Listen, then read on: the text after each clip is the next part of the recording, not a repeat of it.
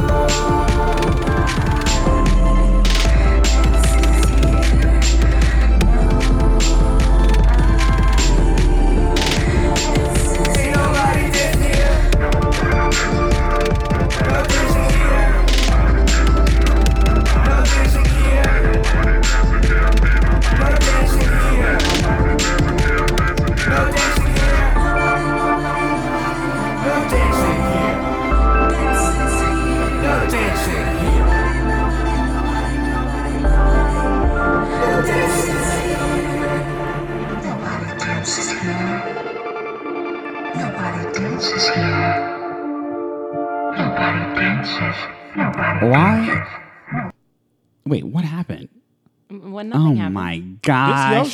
Nothing happened. Whatever. This is Nobody Dance Here, the podcast. We're back. Um, I'm so sorry. It's because I pushed like the wrong button. It's okay. There's It's no okay. wrong button. There's just a choice of buttons. Okay. Um, sorry. Uh, it's I'm a little rusty because the last time we had a podcast was July. Woo! Yeah. Yeah. Damn. Um. So my apologies. Uh, Mercury retrograde Slacker. and uh, Donald Trump, which is what uh, we're going to talk about today. Uh, I'm your favorite host, Quentin, and joining me on the dance floor, uh, I got two of your best friends and a new person I want to introduce to you.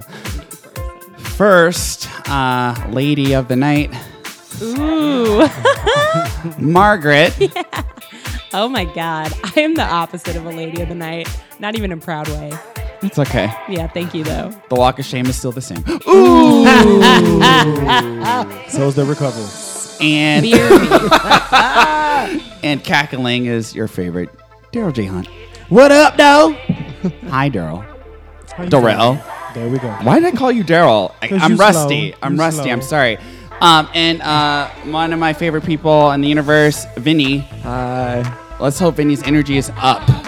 It's so up. Yeah. It's sky high. Benny's just holding back because he's really the lady of the night. Yeah. yeah. Twerking for dollars. Benny has confirmed. Bony booty. All right. so uh, it's been a while since we've done this, but we're gonna tip the scale. And since we're talking about Donald Trump and impeachment and what's going on in the country, uh, we're gonna tip the scale to on one side of the scale being Michelle Obama, on the other side of the scale Melania Trump. How has your summer and the first half of fall been? Vinny, why don't you go first? Uh, it's been pretty good. I mean, I feel like time is just a blur, and you know, days come and go. But you know, everything's pretty all right. All right. He's so chill. Yeah, that sounds like Melania during a workout class. so yes, I, I sweat so much for my husband. I imagine that's like the only place she gets respite from this. Literally working out. Yeah. Melania Trump doesn't even live in the White House. What? She has like a house in Virginia that she stays in that's close to uh, her son's school, but she only shows up when there's like photos and videos. Wait, that- does does he sleep in the White House? yeah, Oh God, everybody's sad. Oh, that just. But- oh, Melania has filled. I feel like she has filled. She's fulfilled her contractual agreement.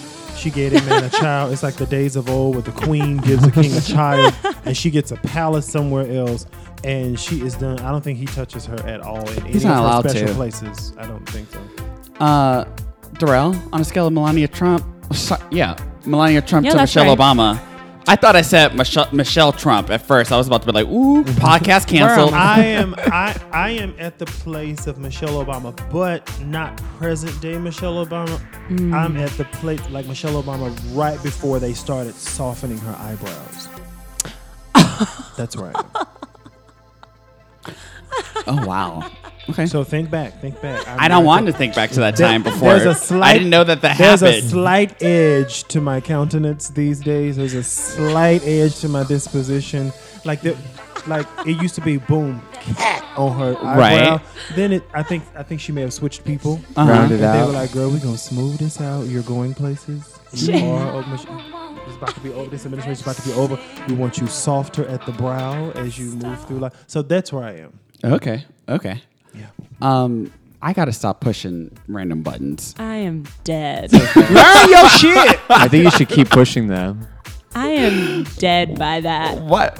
Dead by what? I am dead by that eyebrows explanation. Okay. That's so real. All right. Um, and in case you're wondering, I am Michelle Obama, the painting. Oh. I'm just, I'm in a calm place. Mm-hmm. I'm in a place of stillness. In a Frame. good dress. Look at Colorful, me, but do not regal. touch. Are you in a good dress? Yes. Yes. I love that dress. I wish I could see it in person if it exists. yeah, it does. So she actually wore the dress and the painter painted her in the dress? Yeah, I think I've seen pictures of the of said dress. I think, but don't. I don't know. Maybe. What the? Anyway, Apple, get your shit together because this isn't me. Oh, okay. So now all of a sudden, It's Steve Jobs. Steve Jobs. Steve Jobs. It's fucking iPad. Anyway, so we're, so- we're talking about. Are you uh, gonna ask dub- me how I am? I thought I did. I You to- did not. Oh.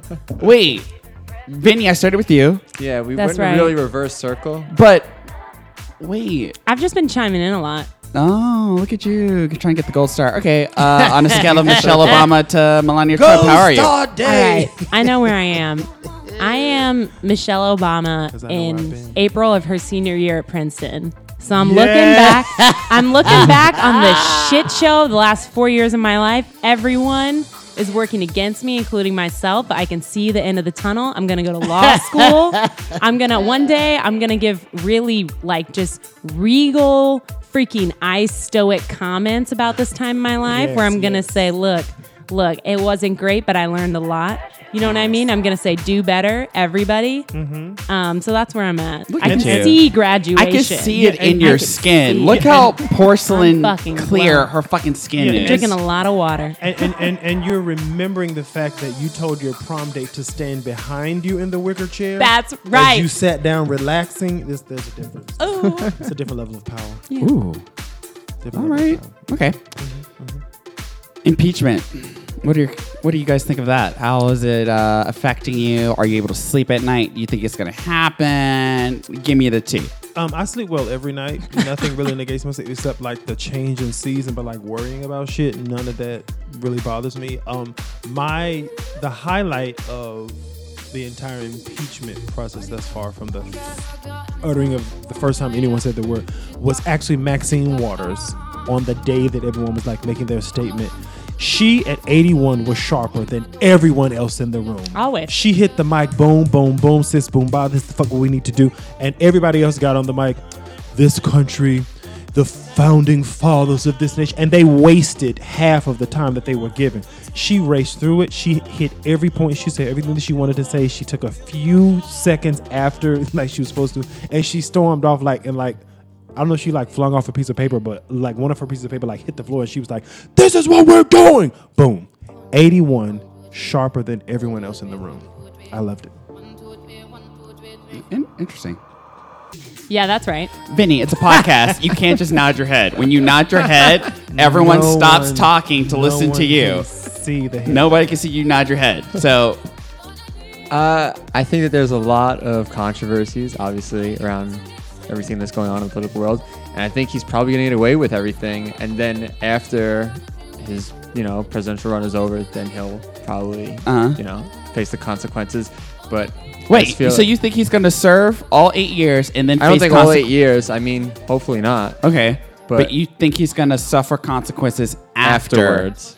After. Ooh. Yeah, I just don't think that. Uh, I mean, yeah, I just don't see it like completely- coming to that point. So you I don't think he's going to get impeached? I don't think he's. I think he's gonna get away with it. I think he's gonna serve whatever you know. Hopefully, it's just what is Four it, years. year? No, What do you mean?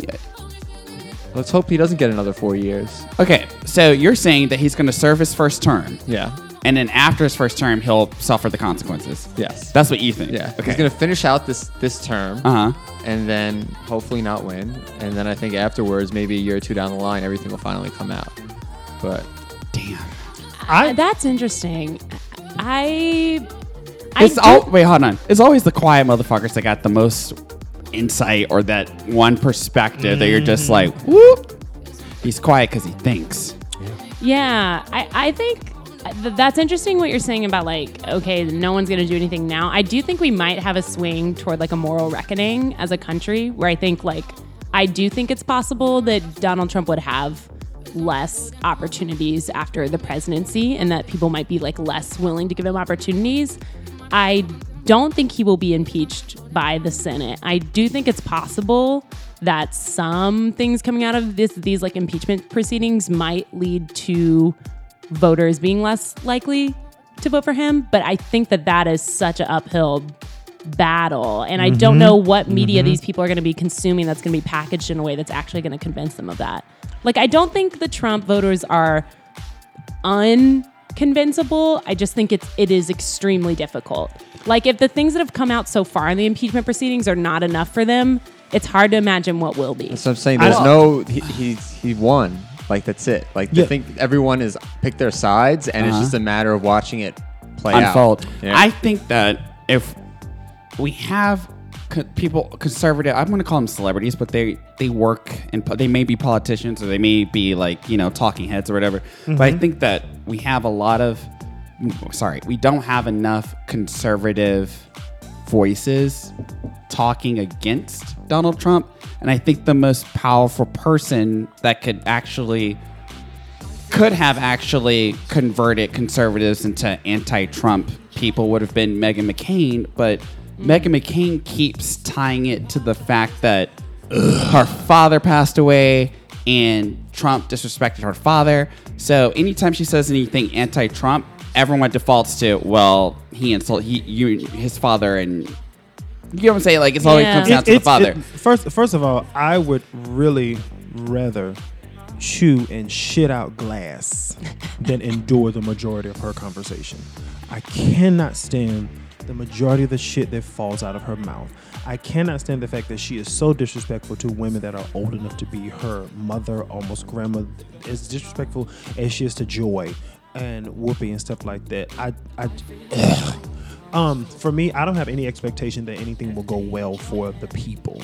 Um, I love when Whoopi checks her though. Wait, that's actually a really interesting point because I think like Megan McCain is actually not dissimilar to like Republican senators right now Mm-hmm. when we're thinking about because like impeachment's gonna is passed is gonna be passed the House right and it's like up to Republican senators to decide Mm-hmm. whether they will be voting for impeachment or not and they are like the Megan McCains of politics like they just default on like talking point moralities but they're still conservative they're still disrespectful they're I mean, still I yeah mean, you, I mean, you look at the day when everyone was giving their statement. That's why I said Yeah. Maxine Waters was the most clear. Yeah. Everyone else was giving this flowery ass, bullshit ass founding father, yada yada. yada. And me as a black man looking at a at a politician referencing the founding fathers and what they stood for, that gives me absolutely no fucking hope that anything will ever work for me because I wasn't a human being. I didn't have a right to vote. Yeah. And it should also be a threat to poor white men and women because you didn't have any rights during that period. Right, either, but you know, poor white men and women were told that they were still better than black people. be- be- so because that was that was a point of control for right, them. exactly. Yeah. The, the same thing that was fed to poor white people in America was fed to the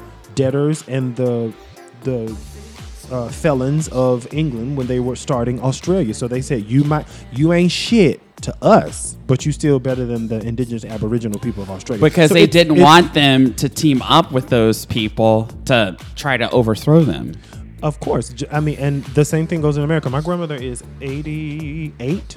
And still to this day, she says, um, a cracker with a nickel cannot stand a nigger with a dime. So Yeah. there's still, like, like everybody now talking about the situation with Watchmen. The first episode started with a reenactment of the destruction of um, Black Wall Street in Tulsa. Wait, can we even?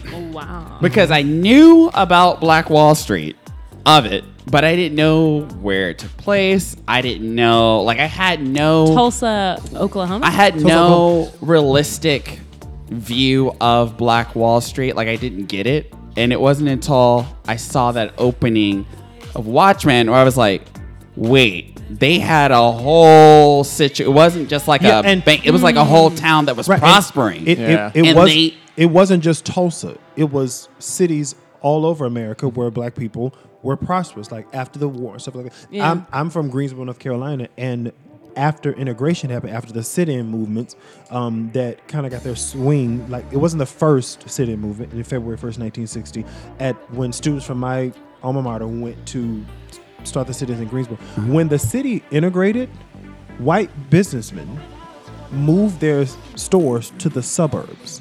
And then what they also did is change the building codes. They changed all kinds of laws to negate the um, business license. So they would say your sign needs to be five feet above the door. Your store needs to be 10 more feet away from the curb or the, away from the street to keep people safe. So if you couldn't upgrade your building, then they would take your business license. So what did that do? They put the black dollar right back into white neighborhoods. Yeah. So what Tulsa had, my my hometown was similar to that. My, Uh-huh. my grandmother said, if you want to get your hair done, movie theater, taxi cab, grocery store, dry cleaners, barber shop, auto mechanic, for every white store, there was a black store. So they decided, okay, we're going to take them down through red tape, bureaucracy, and- and- and Systemic, yeah, Right. yeah, yeah. But just like in North Carolina, Eastern North Carolina, it was a I can't remember the name of the city. Black people were prosperous Right. someone was accused of rape whole Mm-hmm. city razed and burned to the ground so th- and this is the thing But not just. I mean, it was like actual. Like they were coming in, shooting up the place, blowing up shit, like killing people. yes this this is what happened Bronx And- is and- burning. And if you have people don't thing. know that. no pe- people don't know because nobody Yeah. is nobody is taught that the And what do general you- wait, you said Bronx is burning? I'm sorry. Yeah. What? What is that? So I mean, there was like the whole period where the Bronx was burning is because the city Yeah. cut off uh, the fire department uh, access to the neighborhood because they were like, oh, there's a bunch of black people living here, and we want to raise it up. We want white people living there instead. So they let In the whole- Bronx? Yeah. Well, they, let, that- they let the whole neighborhood. What year was this?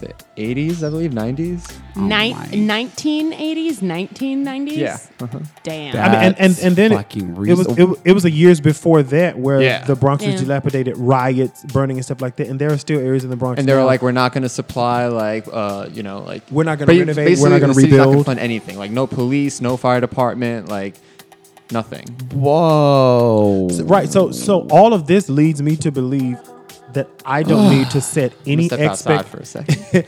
I don't need to believe any expectation. I don't need to have any expectation for mm-hmm. things to go right with Trump. I don't have any expectation Yeah. for, thi- for things to go Yeah. right with capitalism. I don't have any expectation for things to go right with general curriculum specialist Well, building. nothing can go right with capitalism. It's Right, but, know. but but I'm saying as far as like us, what do we think will happen with Trump? Yeah. I don't have enough energy or life hours to to give that's any right. to give any hope to Trump. The only reason many of the people in the like coal mining area in those industries are now against Trump is because he didn't keep his word Right. to them specifically. Yeah. So they're like, you didn't support me, so now I'm not voting for Right. you. Fuck everybody else who was getting fucked over before you got into office. One of listen, a, a friend of mine said, "Oh my God, you're so cruel." One of the things that I laughed at was the people in the coal mining areas where he said, "I'm gonna, re- I'm gonna restore your industry," and they voted for Trump, and, And he cut, all- and he cut their health in- Yeah, insurance. of course. he he, he cut pension for Yeah. um, uh, spouses that were receiving like the retirement benefit from Mm-hmm. the husband that died from working in mills and shit like that. That died from what is that blue lung, black lung, or whatever. So I was like, that's what the fuck you get, and that is the end product of ignorance. If you teach people, listen, you you're better than them just because you're white. Mm-hmm. You- I mean, it's it's it's none of American history allows me to be optimistic about Trump in any way. I literally hope on a daily basis. Not that anyone does anything to him, but on a daily basis, I wake up and I hope that CNN reads Donald Trump died in his sleep last night. That is what the fuck I look for every fucking day. And everybody that thinks like him can die in their sleep too. So that's my perspective on Trump in another term or whatever. that's a hot take. Hot take. Um, none of us are Russian. None of us are um, affiliated with, uh, you know, just in case. I'm married to an immigrant. Um, but even with that, let me tell you some fuck shit with that. So uh, I'm married uh, to a man from France. He is a French citizen. He uh, literally came across the pond uh, to marry me. Um, he was on a quest for. Uh, Cause you got that good. uh, yeah. uh, okay. Anyway, um, but long story short, uh, when you marry someone who's when you're an American living in America and you want to marry someone who is an American, you have to go through this really funny like process, Like in the proposal. like of proving Chuck that Larry. of proving that you know your marriage is real, so they can uh, potentially become a citizen if they want or whatever. But more importantly, so they can stay in the country. It's called a, a spousal visa or whatever. Yeah, yeah. So, and it's a step towards him getting a green card. So we went through the process. We went through the interview. You know, we had to show pictures from the wedding and the planning and stuff like that. And he was mm-hmm. asking us questions about, you know, tell me something about his mother. Tell me something about, you know, the school he went to. Like, you know, pop quiz shut. And then, Yeah. like, okay, you guys know each other. You guys are not obviously a couple, whatever. So it's been a few years since we did that. We keep getting these letters in the mail. And the letters are like, oh, we, here's a list of everything you've provided, but we still need additional stuff. And it's very obvious that the, the, the letter is a template, like Yeah, an automated template, yeah. because the way it's structured, it's like, here's what you submitted. And then it's like an entire page of like, because we oversent shit. Like, we Yeah. just, Yeah. And then it was asking for more stuff. And me and my husband looked at it and was like, I don't even know if it's worth the effort. Like, do we want to stay here? Is it worth it? They really act like Yeah. we're fighting the, the, you know what I'm saying? And Yeah. with my student loan information, I would love a reason not to live uh, in this goddamn country. Yeah. Uh, and so I'm like, who's. We will, we, will, we will voluntarily go to the office and be like, fuck you guys, here's your letter. Uh, we're headed to O'Hare. I mean, not O'Hare. Uh, LaGuardia. I'm so JFK. out of it. Think Don't I'm go to out. JFK. JFK you'll take you disappear. everywhere. JFK. O'Hare, you'll get a five-hour delay and sleep on the floor. okay. I mean, literally That's on right. the floor, not That's even right. carpet. I've slept on the floor in O'Hare. Anybody but else? like, you know, he, my husband was asking Lady his of the friends. That's right. was like, oh, like, what was your process like, stuff like that. Like, no, we just had that one interview and had to submit it, and it that was done in it. So, like, the fact that we are What is this- experiencing like this new shit, it's kind of like, yeah. because you know the uh, immigration and ICE and stuff like that, like they have no control over them now because Trump is like, do whatever you want. So Mm-hmm. Yeah. if it comes to like, you know, oh, you gotta give us your blood, like I, especially with my husband's attitude problem, he's gonna be like, fuck you guys.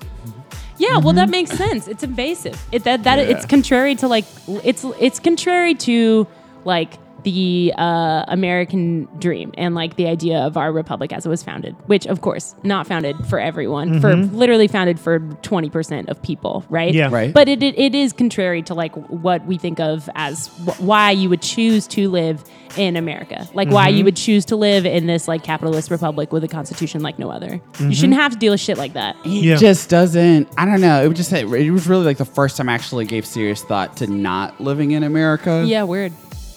Because for the longest time, I was like, Yum, I don't know if you want, because I am American and I like living here and I don't like French TV. So good luck with that. We're going to have to do long distance. You keep talking to me crazy. Like, now I'm like, oh, we'll we'll be packing so we can Airbnb this place and like get the fuck out. Work on the the best French TV show possible. And and and there, I, I always think about um. Is it really bad? Actually, let me shut up. There have been some really good shows coming from France that I've seen on Netflix. They're like really, really, really good. Okay. There's one show called Osmosis. I think I've seen that. Like, you scrolling gotta Let watch write it. that It down. is bizarre as fuck, but so so good. Um, that's definitely a bingeable show. But um, there's since it, my problem more so hasn't been with like French TV because I obviously am not like a 24 seven French speaker. Yeah, yeah. It's more so with like European, Culture? like I guess like English TV. Oh, mm-hmm. It's not my oh, oh, oh, oh favorite. Oh, yeah, yeah. I don't know. But that's, I mean, it's funny because I'll, whenever I go to France and the, the news is on, you'll see like something, something, something Trump, and then they're talking, and all the panelists are just like, on one note, it's like Trump represents America's ego. And Yeah. so when you think of a stereotypical American to them, this is what they have in their head. Like all the bullshit Yeah. that Trump is. But on the same note, when you think about what America has been advertised as to especially immigrants that are coming into the Yeah. country, they just don't understand how a country with two I mean It's duality. they just they just don't they don't understand it. I mean, we're holding multiple truths at once, which is difficult for anyone. Yeah, I mean, I, the the thing, all a lie. the Yeah, thing, the well, thing, yeah. the thing with me with Trump, the only thing that I appreciate is Trump said, "Fuck respectability politics." If I want to say offensive shit, I'm gonna say offensive shit. And what Trump helped us see, it Trump helped us see the Klansman in the business suit. Oh yeah. Yeah, That's that's that's, right. the only thing I appreciate. From, And he brought out the races, Yeah, the for- ones that like Yeah. talk about it at in, you know at the kitchen table, the ones that you know keep it amongst you know family Mm-hmm. or whatever. and and then and then they dragged out uh, uh, grandma and the uncle and the derelict cousin. They dragged all of these people out Yeah. to vote. Voter registration went up in so many areas. They dragged these people out to make sure we voted because we gotta we gotta keep us a white man in office. Like I I'm from North Carolina, and one of the highest admitted enrollments of like the Klan is mm-hmm. Eastern North Carolina. wow. Mm-hmm. You know, so I'm I'm glad that he said. I've always said I would love to live next door to the Klansman. Not particularly live next door, but if you're gonna wear your hood, great. Yeah. I don't hide it. Yeah. And that's what I say. Don't Call me a nigga it. at the mailbox so I Yes. know how to fucking deal with you. Yes. Don't say hi. How are you? Would you like to come over for Thanksgiving dinner? And then somebody slip up and call you a nigga at dinner. No, be who the fuck you are. Like I, I can respect anybody if you well, not respect. I can deal with you if I know who you are. Like I, I don't pe- I don't like secret bitches. Like be a bitch at the front door. Well, that that that's What you that's trying how- to say, Darrell? do, do you bit now? I opened that door with a smile on my face. Yeah. Anyway, Well, like cloaked, uh, cloaked depression is so dangerous because we can't see it, we can't label it, we can't combat it. You're when gaslit we, into but here's what's Yeah. fucked up. When we do see it and we try to call it out, all of a sudden, no, I'm not racist. Yeah. Don't call me names. Uh-huh. It's not fair. Blah blah blah. blah. And I'm just like, and I, I, I have gotten to the point where I'm not doing any more fucking arguments. You want to be immature and childish? There are now things I have access to, like attorneys and laws and shit like that. Mm-hmm. That if I feel compelled to use it, I'm gonna use it. And if you're not worth my time, I'm not gonna use it. Like I have a current situation that I can't really talk about at the moment, but I was made to feel a certain way, and I was just like, you know what? I got something for you guys. yeah. Yeah, that's right. You know. and it's amazing that you know that those resources exist. And that and yeah. that and that's the issue with privilege or the Yeah. lack thereof. Some people don't know that they have a recourse with whatever w- within their situation. Right. They just sit there and take it. Yeah, Like, they just or they yeah, or they know that it exists, but they're like, well, that that would never work for me. Right. That would never work. I've never seen someone successfully go through these avenues. Why would Right. it ever work for me? It's just going to leave me worse than where I started. So why would I try it? Yeah. So, so and and that's what that's what the desire.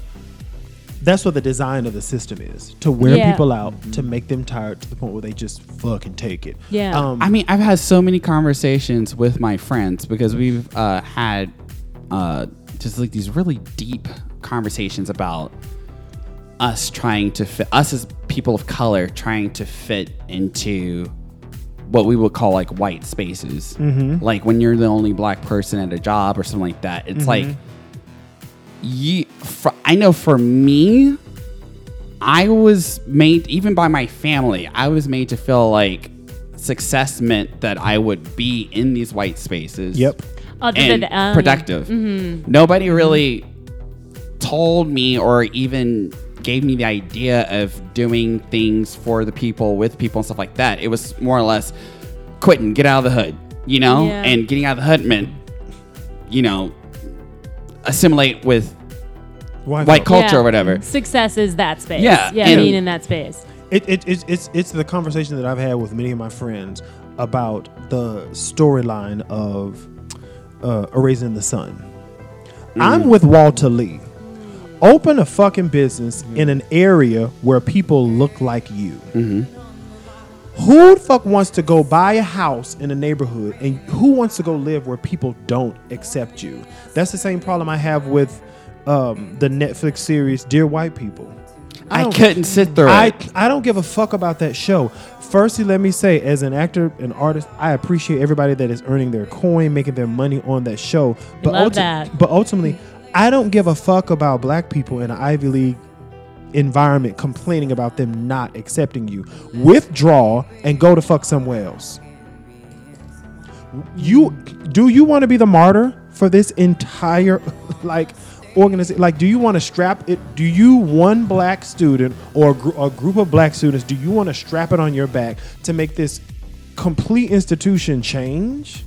And you're going through all of this mental stress. You're aging yourself. Your GPA is Yes. slipping. All the kind. You make Yes. a bad relationship decision. All the kind Yes. of, and it's all rooted around: is your brown skin going to be accepted in this white Yes. environment? I do not care. I have a I- complete, I, have a complete bias because Yeah. all of my learning environments have been black.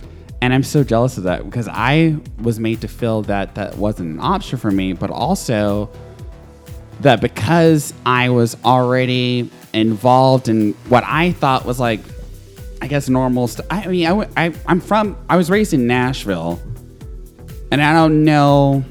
I feel like Nashville. I'm starting to realize that my experience in Nashville wasn't necessarily a true reflection of what it's like to be black in the South, because Nashville, for the longest period of time, even more so now, was almost like the New York of the South. Uh, like yeah. a lot of international business comes Oh, yeah, in and yeah, out of. It's a It's major, like- it's a it's like- major southern city. Yeah, Yeah. it's like how New Orleans is to the rest And of Louisiana. so- it's different. It's like Atlanta to Georgia. When I tell people, yeah, I didn't experience real racism until I moved to Chicago, people are like, wait, what? You're from Nashville. Or I would say, like, yeah, I went to like an international school. Like, I had Asian friends, white friends. Like, I, went, mm-hmm. but I was also exposed to so much culture. Like, I was Yeah. eating sushi Yeah. sophomore year and give my mom like panic attacks because she thought I was going to have like a tapeworm from eating raw fish. Yeah. Like, you, you, I'm- you know, it's just. I'm, well, I'm really thinking about this idea of like, all right, so I I think that this is a conversation that people have in Ivy League institutions like quite frequently now. Is like, what does it mean to set up a student for success in this space? Mm-hmm. Like, if there's no representation in that space, are you setting up a student for success for having them be there? No. and it- it is really tough. Yes, no is the answer, but it is also something there there was a lot of privilege to make that decision for a student. Mm-hmm. And i think it's really important to let students make that choice for themselves. Mm-hmm. Hopefully with enough like with enough education about what it might be like for them to make that in the best way for themselves but it is really dicey when we start like making those decisions for young students. I used to don't you think? I used to do consulting work for two Ivy League universities, and I ultimately terminate opted to terminate my contracts because even though I was doing well and making a good a good dollar, a good quaint, as Darrell would say, um, it was just like it was just this atmosphere of weirdness that I couldn't it was almost like I was I would try to go in to do work and I couldn't do the work because I was so distracted by the microaggressions, um, like the kind of like the ease that some of the people had, like it, you know, So- they it, Yeah. it was almost like if you're a white male, you can make any mistake that you want and you're clear for it. Mm-hmm. But if I, I, first of all, I was given multiple restrictions, mm-hmm. like even to the point where it's like they were trying to tell. me- I mean, they were telling the group, but they were trying to impose like a dress code. Uh, You mm. can only go through this door, like, st- and I'm just like, I am a very accomplished person, and it's actually a gift that I'm even fucking here. That's right. And you want me to take a fucking service elevator in practically a suit that I don't need to be wearing because I'm, you know, I'm working in like, you know, you know what I'm saying? Like, yeah, it's yeah, just yeah. like, so, so, so with that, flip that to a 19 year old Yeah. kid that Uh-huh. just left his Yep, mom yep, and yep. daddy's house. And they're Exactly. in this, they're in this learning environment, environment and you're being treated that way. Yep. And Yeah. then also look at how you said your Mm. family was like, get out of the hood. For me, I don't give a fuck about the Ivy League as far as I like an don't. aspiration for anyone. Mm-hmm. Good schools are good schools. I have worked with people who have graduated from Ivy League institutions and you understand, oh, you probably got a gentleman C. Oh, you're probably a benefit of grade inflation. Oh, you're a legacy graduate of that university because you have zero fucking skills to make it in the real world. And I was telling another another person another person I was dealing with on social media as I deal with a lot of nincompoops. I said and this- yeah, and this and this this person was black like me, and they were talking about, well, I want my kid to go to like the best school to set them. I want them to have an Ivy League on their resume, yada yada. I said, honey, if your stu- if your child has a professor that is above a certain age, that means they went to school during the period of segregation. So why the fuck do you think they went to school? They went to an HBCU. So how is it that they are now like HBCUs are now incapable of giving black students or people of color a like a chance or a good shot of preparing them for the world. Yes, uh, this is something that I think is really important, and that is that as we progress as a society, this does not mean that there needs to be an elimination of uh, spaces for certain marginalized groups. I think this is like one of the most important conversations in education right now. Is that like Yes. uh, HBCUs, women's colleges, Mm-hmm. other spaces for other marginalized folk more important now than ever. And like that's where like the best the best academia is coming out of places that are the most inclusive and Mm-hmm. the ones that are the grappling with all of these things the best because there's actual diverse perspectives there. And like having having space like an HBCU or a women's college does not mean that the student's experience is going to be limited there, that they're not exposed to the real world. It means that they're actually even more aware of the landscape of the world and they're given the language to talk about these And, things. and, and and you one one of the major benefits that I had of having professors that looked like me who mm-hmm. had been through the journey, mm-hmm. they were able to prepare me for the world. That's right. Based upon how I look. You know, I've I've, I've always been taught how I should feel at home, and I have al- I I have always been taught how the world is going to try to negate that or combat that. So when I like I, I was taught as a kid, don't let don't let white people pat you on the head. It's Oh, not it's, it's not a compliment when they say you mm-hmm. speak so well or you dress so It's a nicely. microaggression. So so mm-hmm. when I went to in fifth grade, my teacher, I was ten years old. She told me she said, "You speak so well." You told this story before. Yeah, I said, I know what that means. Don't ever say that to me again. I said, you don't say it to any of my classmates. Don't say that to me again. Yep. And she got really like, kind of pale, and she kind of like just. But also, okay. if you wouldn't say, if I'm the only person you would say that to, don't say it. Yeah. no, but but but again, I if we a- don't know each other, don't No, say it. Right, but I, I had a conversation with a friend of mine the other day um, about this uh, Robin Crawford book situation, and a comment that he made was rooted in homophobia. It wasn't metered out from a hand that was malevolent or violent, but his perception was still rooted in homophobia. He was saying, "Why would she talk about anything that was private?" I said, "Well, that was her hmm. life. She wasn't Whitney's limo driver. She didn't do her hair every oh, two yeah, weeks. yeah. She was mm-hmm. they they had a certain level of intimacy whether or not we were there in the room knowing what they did from the videos and from the conversation they had a certain level of intimacy so if you and i were together for five years. We split up. I'm 60 years old and i want to write a book. I can talk about my life with you. I need to do it from a place of respect and dignity. And a lot of people don't understand the difference between something that is like just regular personal information like sexuality and something that's private like what y'all did in the back of the limo last friday. Yeah. you know so so mm. there there are so many ways that things have to be handled and the more information you have rooted in like history the the truth of human behavior social groups religious all that the more information you have the more you're well able to settle but settle into also, conversation. because I just want to tie this back in, I think what we saw with Donald Trump winning that election was that a lot of people who thought that they were educated on sociology and hist- American history, assuming that oh, we just had a black president, so we're gonna you know keep it going with Hillary or whatever. There was like there was this wake up call, and what I'm wondering is like how many white people who experienced that wake up call that was like, shit, I thought we were better than that. What are they? I'm curious to know what they're doing individually to kind of remedy that. Like, or are they stuck in the place of like, I don't understand racism because it was never taught to me? Especially because if you're not going to a special, not a special, but like a HBCU or a, a Women's school for Inclusive. uh, Yeah. an inclusive school that those topics you can dodge them and never have to deal with them i went to a school that i'm gonna it wasn't like when when i'm learning about inclusivity now in uh, corporate america is things that i wish was being taught while i was on campus. Because while i was on campus i experienced things that honestly i could be a fucking multimillionaire with everything that i went through in college. It, just like oh yeah. you did that? That's a lawsuit. You get what i'm saying? And i have uh it's just it's it is beyond weird right now to be in a position where i have options. Because when i was you know the the black kid in theater class and stuff like that and professors were telling me oh you know you will never play a lead unless you know it takes place in a prison.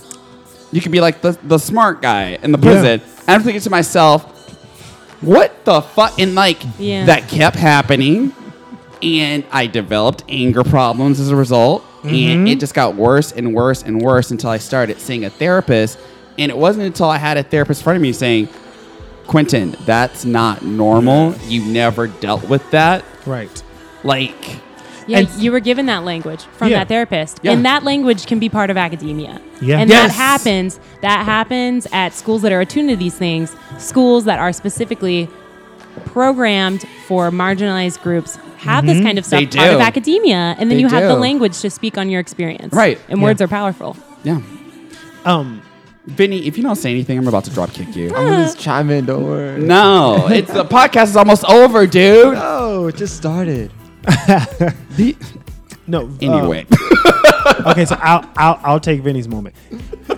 I, Take I take think- it. He's white. It's fine. Again, again, I I don't I don't have alley-oop. I don't have much hope that from the grassroots place that all of this work will get done. I I can only celebrate when I see it sporadically. Yeah. Um, I was I was my I recently turned forty. And Whoop, whoop. and, and a Forty friend- where? milestone. Asshole. moisturize. Um, a friend of mine, uh, his birthday is the day before mine. So his husband did a big brunch for us, and um, his husband is West Indian, and their brother, his brother was there, and we were talking about situation in our communities and our environments and stuff. And he said, "Well, what can we? What do we need to do?" I said, "Well, the question doesn't need to be posed in like a monolithic." manner i said ultimately what we can do is not die out while we're doing good shit mm-hmm. I to quote like the script, don't be weary in well doing. Whatever you're doing, if you're helping the person next to you, like keep that going. I always say I can't kick Trump out of the White House right now, but I can be peaceful to the person sitting next to me on the train. Mm-hmm. I don't, I, you, you know what I'm saying? If, if I see a if I see a woman You gotta who's build pregnant, big on small wins. yeah, if I if I see a woman that's pregnant or an older person or a person on a crutch, I can get my big healthy ass up. And You better get- use those legs. And, and, Yeah. and you Yeah, know- with Campbell legs. I hate you. Ugh. Um. So, so right now, I like I, I don't have anything to suggest with people other than educate yourself, Yeah. learn about the people around you that are different, Yeah. and don't give them the task of educating you. Or do, Yeah. That's but why right. isn't this taught in fucking college? That Be- seems like the perfect be- time to be- teach it. because America is the extension of a monarchy, and um, Right. uh, monarchies do not value the people. oh damn. So, so, so you learn all this in college.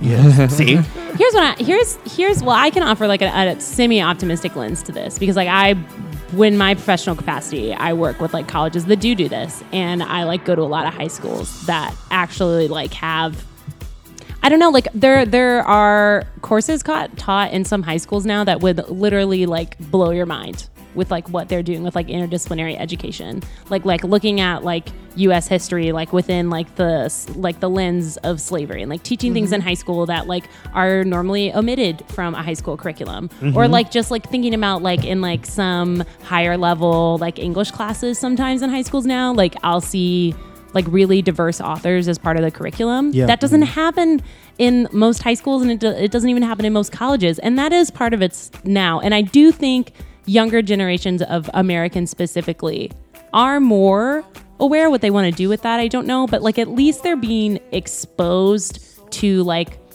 more diversity within academia and that just intersects with talking about social issues more i think But in France, I know this because my uh, husband, well, my husband's French, but also um, he uh, he's a history teacher.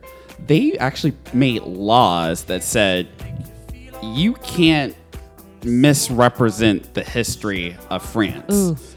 You got to teach them the fucked up shit we did in addition to our, you know, whatever mm-hmm. our victories are. But the students need to know what, how we got to this point. oh we don't right, have that right, in the but US. we, we, we live in, we live in a nation where the buck is Yeah. passed mm-hmm. all the time. Well, who's going to regulate that? Well, who says this has to be written? Who says this has to be printed? I recently was talking to some people. I was tagged in a post. Well, not recently, like a few months back. Um, and someone said, Darrell j- tagged me. Ha- one of my classmates, Have you seen this? So there's a book by an author. I can't remember his name but it's uh, written about like integration and the civil rights movement stuff like that and it the book is printed by duke university press so in the post there are two pictures that show misinformation that was actually printed in the book it says the greensboro sit-in movement the first date was February 1st, 1964. It was 1960. The second, like maybe two paragraphs down, it said students from UNCG started the sit-ins. It was North Carolina A&T. So on the thread, people were, the majority of us were black. They were like, "See, they never tell our stories right. They don't. Why they do us like?" I said, "Has anyone called Duke University mm. Press?" I I said, "You." I said, "Hold on." I googled Duke University Press. I called the office. I said, "Hello, my name is Darrell J. Hunt. I am a Greensboro, North Carolina You native." know when he says that. I am. I said. I said, and I, I, I literally ran everything down. I said, I am a, I am a graduate of North Carolina A&T. I said, I am also a former employee. I worked as a docent and an administrative assistant at the Civil Rights Museum in Greensboro. I said, you all published a book. I read it all out. I said, on page so and so, so and so, the like second and fourth paragraph, Yeah. you printed incorrect information. I said, are you all aware of this? Oh, The person placed me on hold. He's like, Well, yeah, our public relations department is aware of this and we're working on it. Would you like to be added to the email list to be updated on changes? I Oh, said, that's nice. Yeah, it was nice. I said, No, I don't want to go through that right now. Sure. I said, We, the people, will give you all the opportunity to do the right thing. I said, I'll call you guys back later. I went back to the thread. I said, This is the number to Duke University Press. Use your voice and use your power. Mm-hmm. The energy that they were spending mashing their thumbs into their Yeah. phones Oh, could my have been spent Wasted. calling Duke University Press, a reputable, a, what- a reputable publishing Yeah. company. That's- And- but but again, oh. uh, but again, a lot of people don't know because Yes. no one walked them through that process, or no one gave them that power to say, if this happens, you do this. If that happens, you go there. A lot of people just sit and gripe and gripe and gripe, and you can't blame them because the system is so hard. I tell people all the time, oppressed people have not squandered a land of milk and honey. They have fought tooth and nail every Yep. day to get ahead. Yep. And I hate to keep referencing France, but Listen, your even husband with is French. You got to. Are you gonna try to get us to buy in on a timeshare in France? Fuck no. This is why the podcast. I don't. fuck that. Anyway, France ain't all that. Um, fuck. I'm still mad at France for how they let Josephine Baker go out. listen. Um, how about so? Remember the women's march that the first one after Trump Oh, won? I remember that. So my husband Guillaume made a big deal about making sure he was going to go to that. He mm-hmm. went, came back. I'm thinking, oh, did you have fun? Like, how was it? Blah, blah, blah. I did have fun. What did you do with meals? I'm like, wait, why are you so pissy? He was mm-hmm. mad that people brought their kids there. He was mad to see people with Starbucks cups, like just taking selfies and shit. Like he was mad, and I was like, why? It's like a day in history. Like the women are, you know, like they're, they're you know, I was in a celebratory mood. He was like, Americans do not understand protests. Yeah. Like Nope. you do not get it. In France, and I looked it up, he was not lying. When a group of people are like, fuck the establishment, they take that shit next level. It's violent. Things are uh destroy like these are like people who I mean they're white, they're middle class, upper middle class, like they Yeah. do you know what I'm saying? Yeah, wait, this is so funny. So I went to the the first women's march when I was still living in New Orleans, Uh-huh. and um, I would describe that uh, women's march somewhere between like Fat Tuesday during Mardi Gras and like uh, someone's wedding. Uh, it was like people were like twerking on top of like uh, shopping carts. Yeah, he And says so, like, it was Oh. very, it was like a, a fuck you in the way of like, we're going to celebrate. But that's also just like a, a New Orleans thing. But Yeah. like, but it, so I do, I think that's a valid way of protesting. But the, yeah, I mean, My, my- Everyone's my- afraid. yeah, my, my only thing my only thing with that is once you have done all that, once you done twerked on the shopping cart, you got people's attention, and they give you the moment to sit on at the table. Are your grievances listed? What do you want? Yeah, After, after you have their attention, after space at the table has been made for you, what do you want to bring about? Yeah. Or, or you do you just want to in that moment be free? Because at that point, it's not ultimately like activism or revolt or revolution. It's cathartic. Yeah. But it's Yeah, also that is cathartic, it you're right. just, It's like he kept saying, Which is a good thing. Yeah. Oh, yeah, yeah. We need it. He Yeah. kept saying that the reason why Trump is going to, he really believes Trump is going to get really elected, And the reason why he believes it is because we as Americans aren't willing to go that extra mile to make sure he gets out of office. Yeah. Like we have not Well, who collected. do we We're or- Who do we And- organize around though? Right, Like it's and- really hard. Right, and, and then at- and then at the same time, because we are rooted in capitalism, and everybody has to pay rent. Yes, everybody has to buy a loaf of bread. Yeah. it's so hard to get people to say, "What are we going to agree on?" Well, what's good for But this? also, it's a privilege to be able to protest and boycott things in some situations. Like I know uh, when I like I can say I don't give a fuck because I'll never work with Equinox, and I've said that Equinox is a fucked up company since like 2004, but nobody wanted to believe me. Anyway, I can say I will never work at Equinox. I can say I will never have a gym membership at Equinox. yeah, like I left. fuck I left. I left Blink and moved to New York um, Yeah, Sports I- Club. Like, but I've met people who are on that, like, oh, don't you know, don't do this, don't do that. Da, da, da. I'm like, wait, but you still work out at Equinox. Oh well, I already paid my. And I was like, yeah, but like. Part of the boycott is that you sending the message like, even though Yeah. this is affect, this will affect me negatively. I'm really passionate enough about this to discontinue my relationship with you. Yeah. Like, even if it hurts me. Do you get what I'm saying? right, like, right. I don't understand. And I'm finding that it's it's black and white people I'm finding, but usually, um, like unless like I've had I, I even have friends that work at Equinox and they're like, well, you know, I would love to be able, I would love to quit, but like I can't because you know I'm a struggling actor. da, da, da." It's like ah, like no, but no, it. but but but that's a real thing. Like I would love to like demonstrate and work and and be outside of New York, but who's gonna pay my rent? Yeah. yeah. You know what I'm saying? So I don't give them that much of a hard time because it is hard in New York for as an actor singer myself. It's hard to figure out a gig that has flexibility for you to be an artist, but also pays the baseline of like your income and stuff like that. So sometimes it is hard because, But because do you I think that capitalism is perfectly set up in a way that Yes. we as the working people are stuck? Yes. To Yes. the point where Yes. we can't? They've Absolutely. been fucking Because Yes. France will literally, Sell that timeshare, baby. I mean, No, no, but but but I'm saying it depends on the person. Mm-hmm. I talk to people, artists, students who want to transition to New York, and I tell them all the time: if you can work two jobs and make it in Boise, Idaho, you can fucking make it in New York with two jobs. Yeah. it just depends on what is important to you. For me, I don't have to buy a five hundred dollar pair of shoes every two weeks. I don't have to spend a just whole once a- every three months. you know what I'm saying? You're you an know, asshole. Like, like I, like I, I, I don't have to. Like my creature comforts are okay. I'm in. Like I'm okay with where life is. I could be doing. Do you have so- two jobs?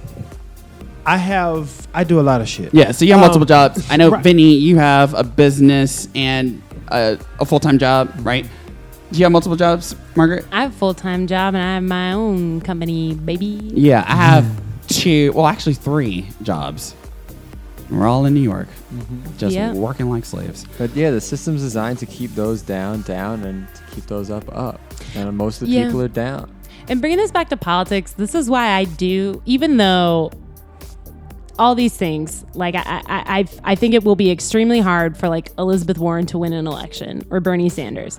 I still that those systems, the systems that like those people would have leading four years in the office would systemically change the landscape for Americans for the better, which is why I still I still hope they will win. Like those are the candidates that I support financially and otherwise. Like Yeah. that's so that's what I radical want. that everyone else that's you know still kind of on the Trump side of things is not ready for that radical change. Like they're not prepared for it and they don't want it. Fuck them. Counterpoint, counterpoint though, but do they just want any radical change?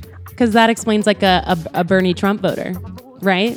What do you mean a Bernie Trump voter? Yeah. The, so okay. So um, a lot of the people when Bernie Sanders dropped out of the race, who were originally polling that they would vote for Bernie in the presidential direction, uh, presidential election, voted for Trump.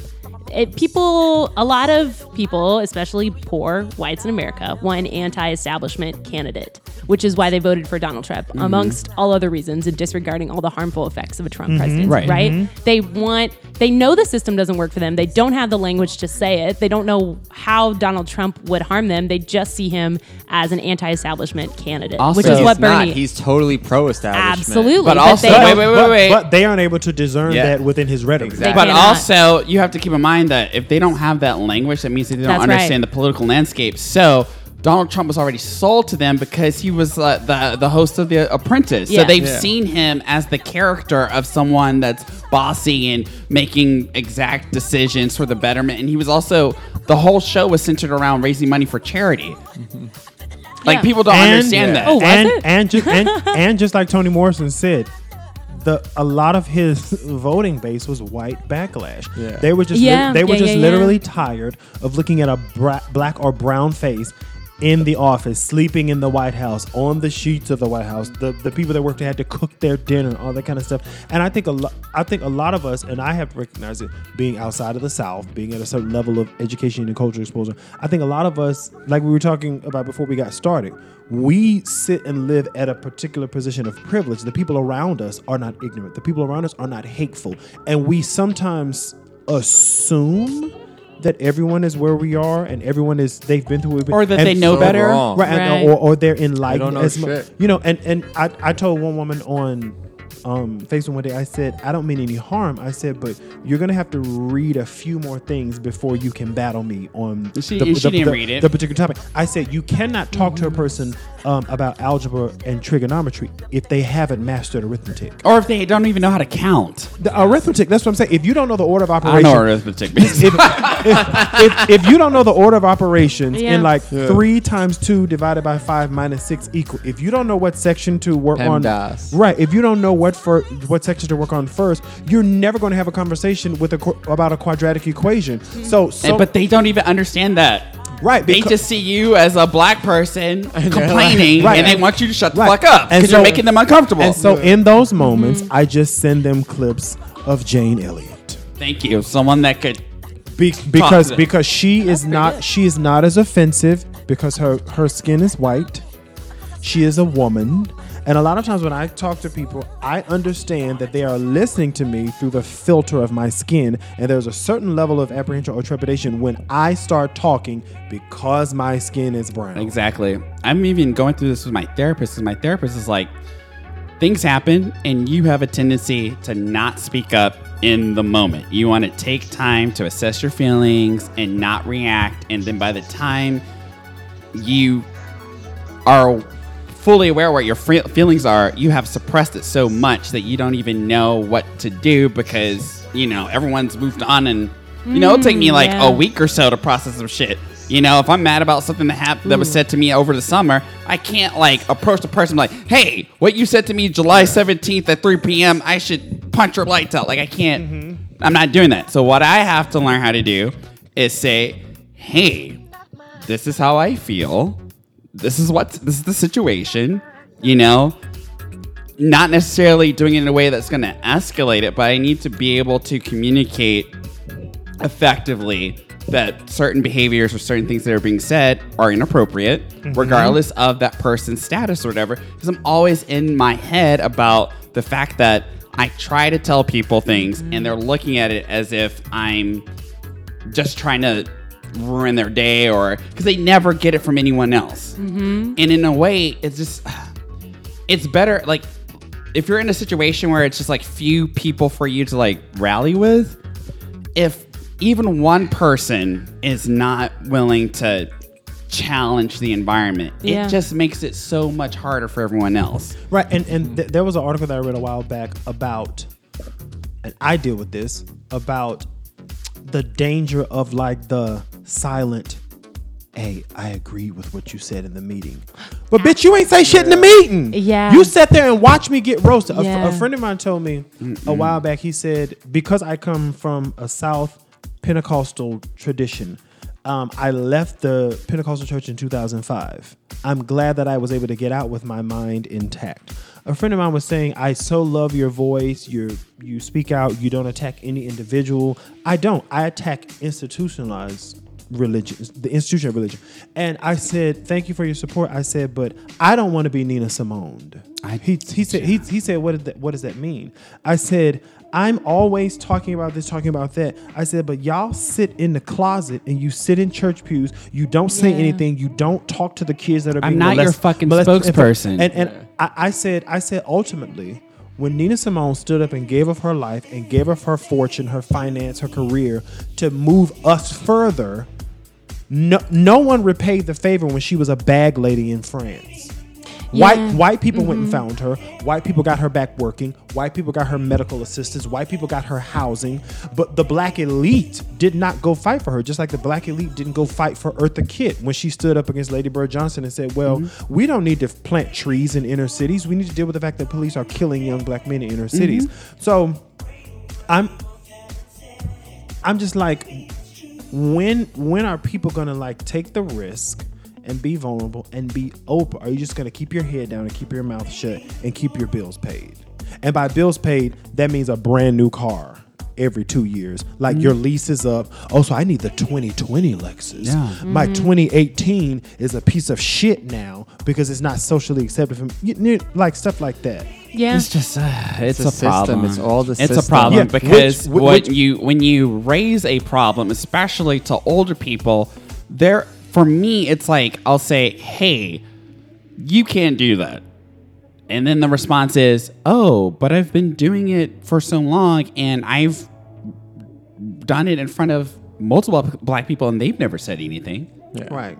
it's just it's like a clusterfuck. Like I can't be I can't be Batman for like the black people of the future who might come into the situation. Yeah. Then I can't fix can't. what That that's that's why I said for me the root of it is don't die while you're doing good shit. Don't let the light burn out. Yeah. Just just keep your lamp trimmed and burning and work from a place of gra- especially trim grassroots. because nobody likes a bush. Okay, um, maintenance. Um, keep your like keep literally keep your lamp trimmed and burning. Yeah. The time is drawing nigh. If someone calls upon you to speak from your experience, don't clam up. Talk talk about your situation. And so many people are just not equipped to stand up for themselves, let alone someone else. Because literally, this nation breeds like followers. It breeds obedient people. Oh, yes. It, it you know Yeah. uh like Complacent. And when you're not obedient, because I've always been viewed as like a I don't, a whistleblower. Me too. Yeah. Because I, call shit out. Like Yeah. I literally had. A lot of stuff is coming out today. Uh, I literally made a lot of enemies at uh, the university I went to, to the point where I had a black professor my senior year said that he would make sure that I never worked in the entertainment industry again. Um, oh Oh wow. wait, do I remember his name? if you don't, that's Doesn't fine. I, I blacked out. Uh, Jonathan Wilson. That's his name. Mm-hmm. Asshole.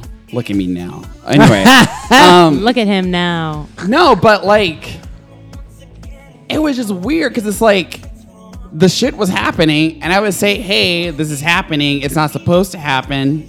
And the administration would be like, "Oh, we should look into that." But then, as soon as you know, people will find, oh, "You're just making this really difficult for people," and you're not. It's like it's my fault.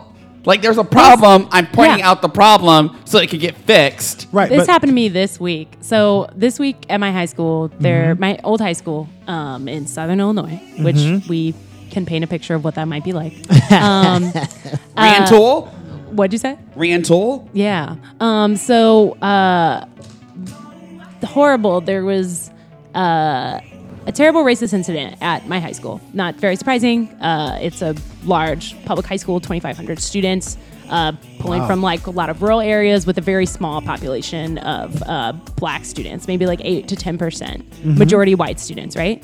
Um, terrible incident. And the first response to it from the administration at my high school was basically uh, using like the language that minimizes the act of what a racist incident is, which is to call it like uh, offensive or inappropriate, right? The first statement they put out did not label anything as racist. It didn't label the actual thing. And like what happened is that there was like a car, like the N word was written on it. It was shared wildly on Snapchat. And what happened the students were agreeing or disagreeing. And there was lots of fights happening. So it was like really a bad situation. A white student was threatening to bring a gun to school. Like it was very bad, right? Who owned the car? So what? Who owned the car? Was it a black person? Uh, it was a, I believe it was a black student's car. Um, and it, the the what was written on it was "We hate inwards." How's that not racist? Right. So it is. It is that. Right. That's so peak racism.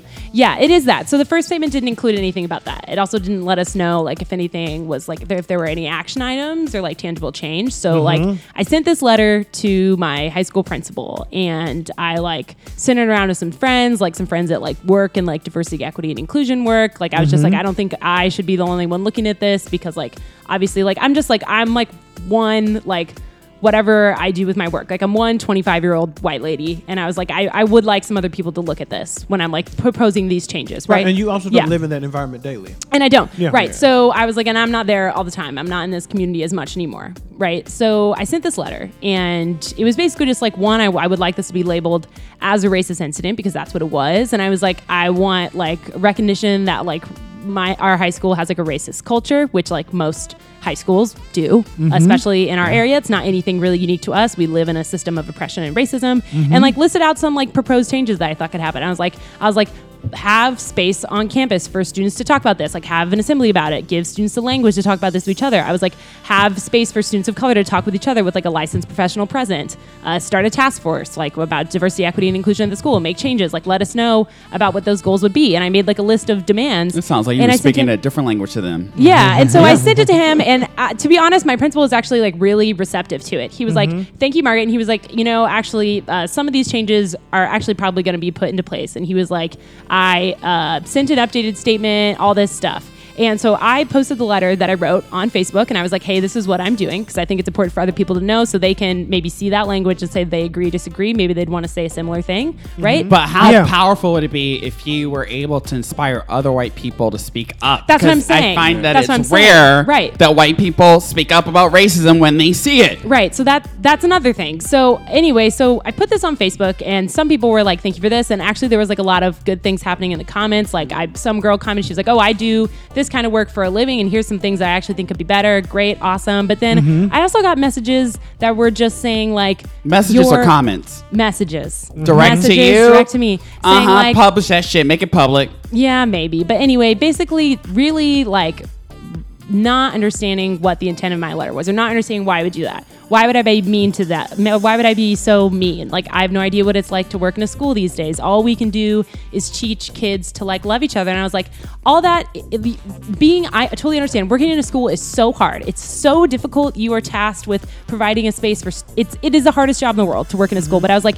I'm I'm not I'm not calling out, out one any specific person. I was like I'm calling out an institution and I'm providing ways that I think it could be better because I think mm-hmm. it's ne- it's imminent. It's it's it's necessary and it's now. Yeah. So what what what you basically were stoking was their fragility. Yeah, yeah, yeah. Everyone, everybody wants to be noble. I hate it. Nobody wants to be lumped in with the the I'm those people that are so back. Right. Just just rage right now. just like and, and it's it's still it's the trickle down of white Americans that didn't particularly support the Ku Klux Klan, but at the same time they didn't want black people to have equality. They didn't want to have black people to live in happiness. So they were like, Or like freedom of speech. yeah, or, or they they held, they clasped their hands and they said, "I am not that type of white person. I don't murder Negroes." But at the same time, you don't want them to be happy, or you don't want to actually dismember the Klan. So what what you were doing was you were You allowed it to happen. yeah you you you you were picking at their fragility in that school, and you were also ultimately peeking at their ego and saying.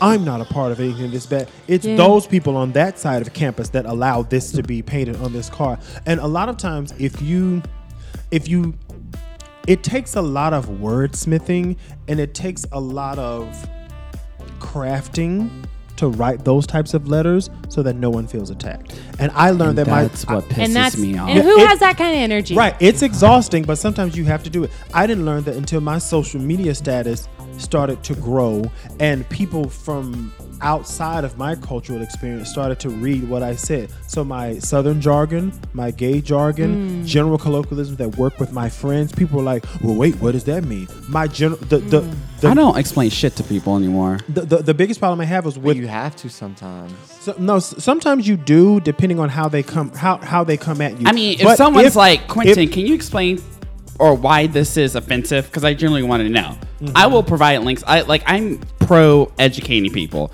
but when it comes to especially if it's something that I post. Like if I post a video of, hey, th- th- I remember I posted the video of um, the fake rent a cop fucking attacking that 12 year old girl for like leaving the school. Did you see that bullshit? Yes, I did. Mhm. People were like, oh, well, she shouldn't have did it. And it's just like, I, I'll, this is what I'll give them, especially with uh, what you were talking about with the school. It's like, you realize that instead of, like, I know you're, you're trying to, your heart's in the right place or whatever, but you essentially, in your argument, you're literally ignoring the fact that a crime just happened to a black person.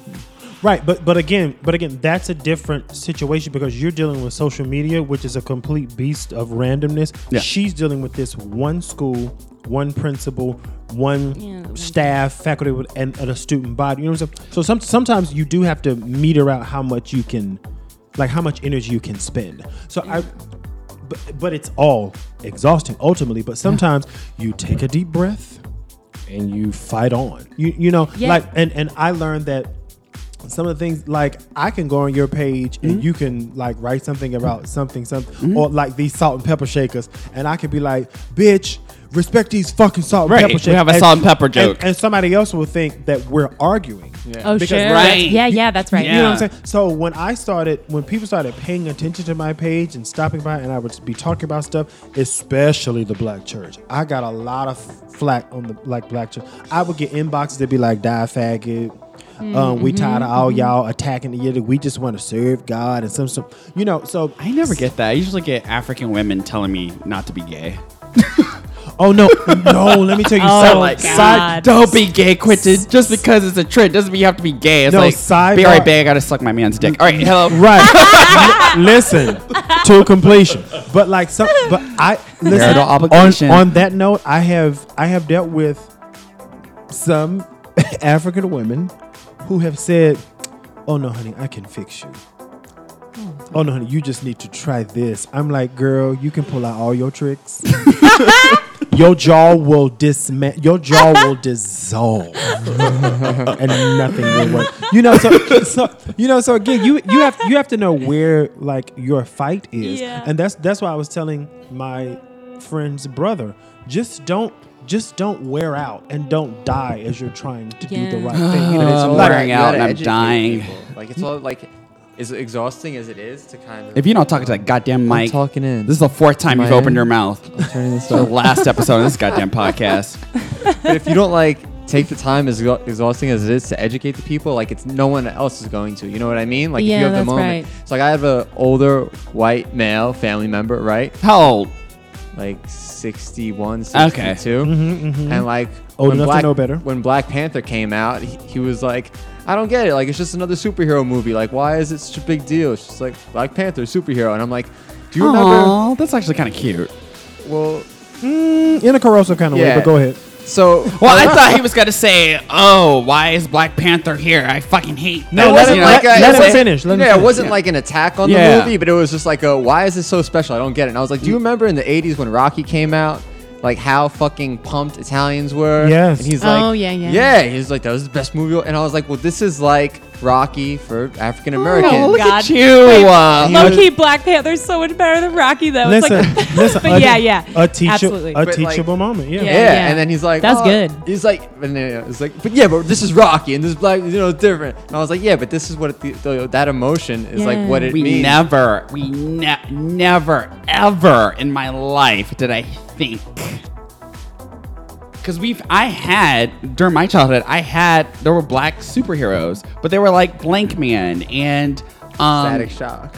Wait, what'd you say? Static Shock. Yeah, and like uh the vampire, not played by Denzel Washington, uh Wesley Blade. Snipes, Blade. Blade. oh, Oh yeah. Like we had like Yeah. little, but the movies weren't on the s- were never produced at the same level Yeah. as like the big budget yeah. shit. right. When Black Panther came out, it was already part of this multi-million dollar, billion dollar universe. It was like join us. and it was like you, like it was just unlike anything I've ever experienced in my fucking life. Listen, let me tell you, Black for for me, Black Panther was an amazing moment. Um, my friends and I all got dressed. I was in like did too. I was That's like so I was like in fun. African attire.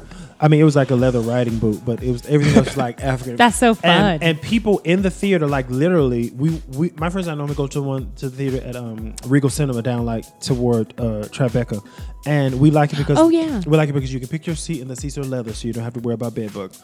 Um, but we were there, and literally people were standing in line to take their picture by the like the black advertisers, and people were like, "I'll take your picture, go ahead, girl. Oh, you look good." So it was like community. Oh, that's Community. so Yeah. It Yes. community. And then I won't call her out her name. I don't know her. I never worked with her. But Danielle Polanco called a lot of shit. She is a dancer and choreographer stuff. And she caught a lot of shit. She's Latino. She caught a lot of shit because she was like, I mean, I mean, it's Black Panther, but like black people, oh, y'all doing so much with like celebrate at the movie. Y'all doing too much.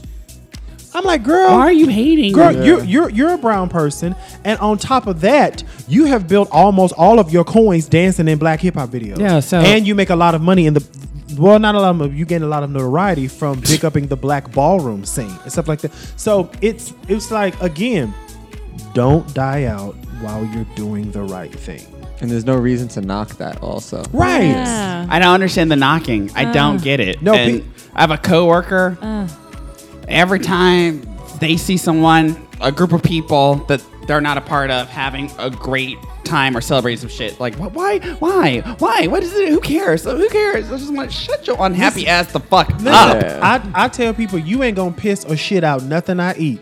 So don't worry about anything that I'm doing. right. As long as I'm not taking the fry off your plate, then let it be. But Yeah. we're not trained to do that because I, again, our educational system uh, teaches people to be a good employee.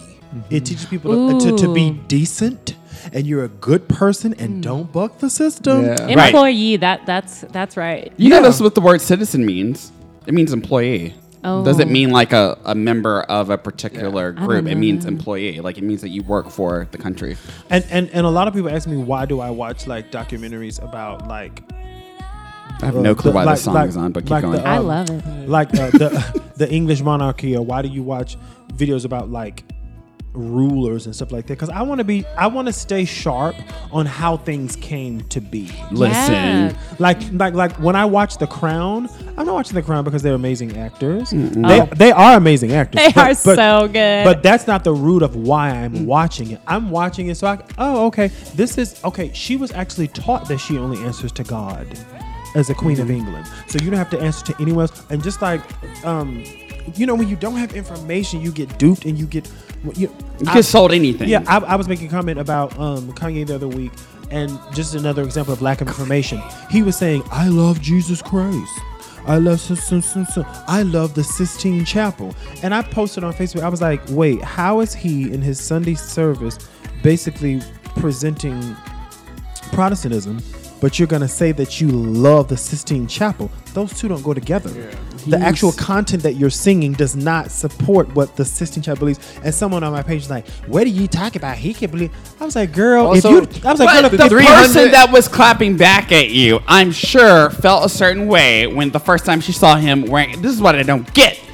Everybody flipped out about him in that goddamn MAGA hat, being best friends with with Trump. Now mm-hmm. all of a sudden, Sunday service people breaking their necks to go to those goddamn events. Well, that's the control of religion and indoctrination. And again, what what is the root of what you're talking about? How are you going to say I love the Sistine Chapel? And this one girl, she was like, I say, oh, I said, how is he? The root of what he speaks from is Protestantism, but he's going to reference Catholicism. And that she was like, he didn't say anything about Catholicism.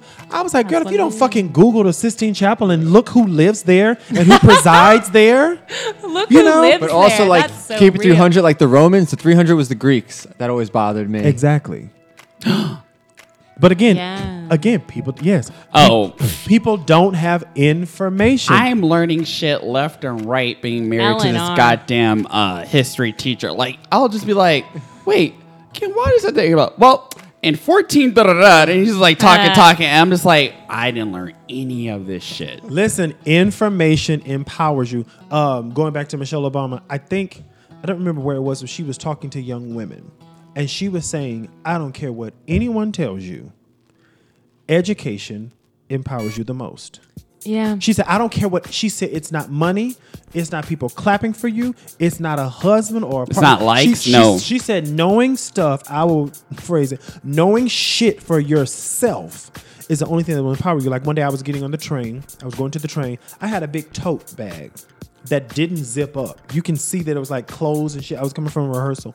So the policeman decides to pick me out. Now there were people going ahead of me with backpacks, knapsacks, duffel bags and shit. But he said, Hey, we need to uh, pick your bag. I don't know why he looked at me because it was Harlem. Everybody getting on the train was black. I told him, I said, you don't have to look at my bag. I said, but you can follow me up the street. I said, I know that if I don't allow you to search my bag, I can't get on the train. But I can walk five more blocks and get on the train. He was like, go ahead. I knew my rights in that That's moment. right. A lot a lot of people would have stood there and been at the least inconvenience missing the train you got to wait for the next because they don't know their rights because they don't have information education is lit- at the end of it it's the only thing that allows you peace of mind because you can look at an ignorant person and say oh they're just wrong that didn't actually happen that way versus saying oh my god what is he talking about did it happen that way when you have information or you have the skill set of research you know how to look at something and say, hmm, let me write that down. That's and look why they were like- it up How to later. research That's also. that's Yeah. why they were like, Wikipedia is not a source. I remember we cannot use Wikipedia. Yeah. No, that's not a source. It needs to be like I had one teacher that was like, you need to have two sources to back up this point. Now it's just you just need a meme. This is but this is one of the reasons why like I think a renaissance of like perspective and diversity in Ivy Leagues is important though because like for better or worse hopefully we'll be in a, a, a future soon that is less focused on like I don't know uh, elitism I guess right? Like we we can all realize that there are other schools besides the Ivy Leagues that are like bastions of academics and great things are happening there with research and everything. But like I, I I still think like I, I want I want a, a future where the Ivy Leagues or you know Oxford or, or Reid Hall in Paris is is a place with like diversity of thought and that- that requires a lot of like really tricky stuff but like I, I want those perspectives to be there Okay, so for me, I would like to ask. This is like ju- double Dutch. I would like to ask, what is your what is your hope rooted in? I guess my hope. What is my hope rooted in? My hope is rooted Hope. in like resources. Being my hope is real in, in knowing the the resources that are available at those places. Is is knowing that being able to access those resources can boost you being able to to to realize the like eh, to realize things that you would like to make in a way that it is not possible places that are less mm-hmm. resourced. Mm-hmm. And i just think like with those resources it, it, it it's not to say that anything is possible but mm-hmm. so much is possible when you can be given a grant for you know $10,000 to go study something because you're just at a school with a, a, a- a extremely large endowment. Like i want places with those large of endowments for for people to be able to benefit from them who should be able to benefit from that Yeah, and and and I'm asking that because I like to hear yeah what people draw from. For me, I'm like, oh my god, that's so sweet of her. Mm-hmm. That's so nice of her to have that. And my days are over with that. You know, but I'm I'm literally from having talked to high school kids who actually don't know anything about life beyond 12th grade other than getting a minimum wage job. So Yeah, no, so so right. so actually having the access to know that there are there some some high school kids you if you type if you write out grant yeah on the board they will be like what yeah that's right you know what I'm saying? So so for the that's why I'm I'm just and it's great learning how people think. For me, I'm like, child, just let me help teach these people about themselves.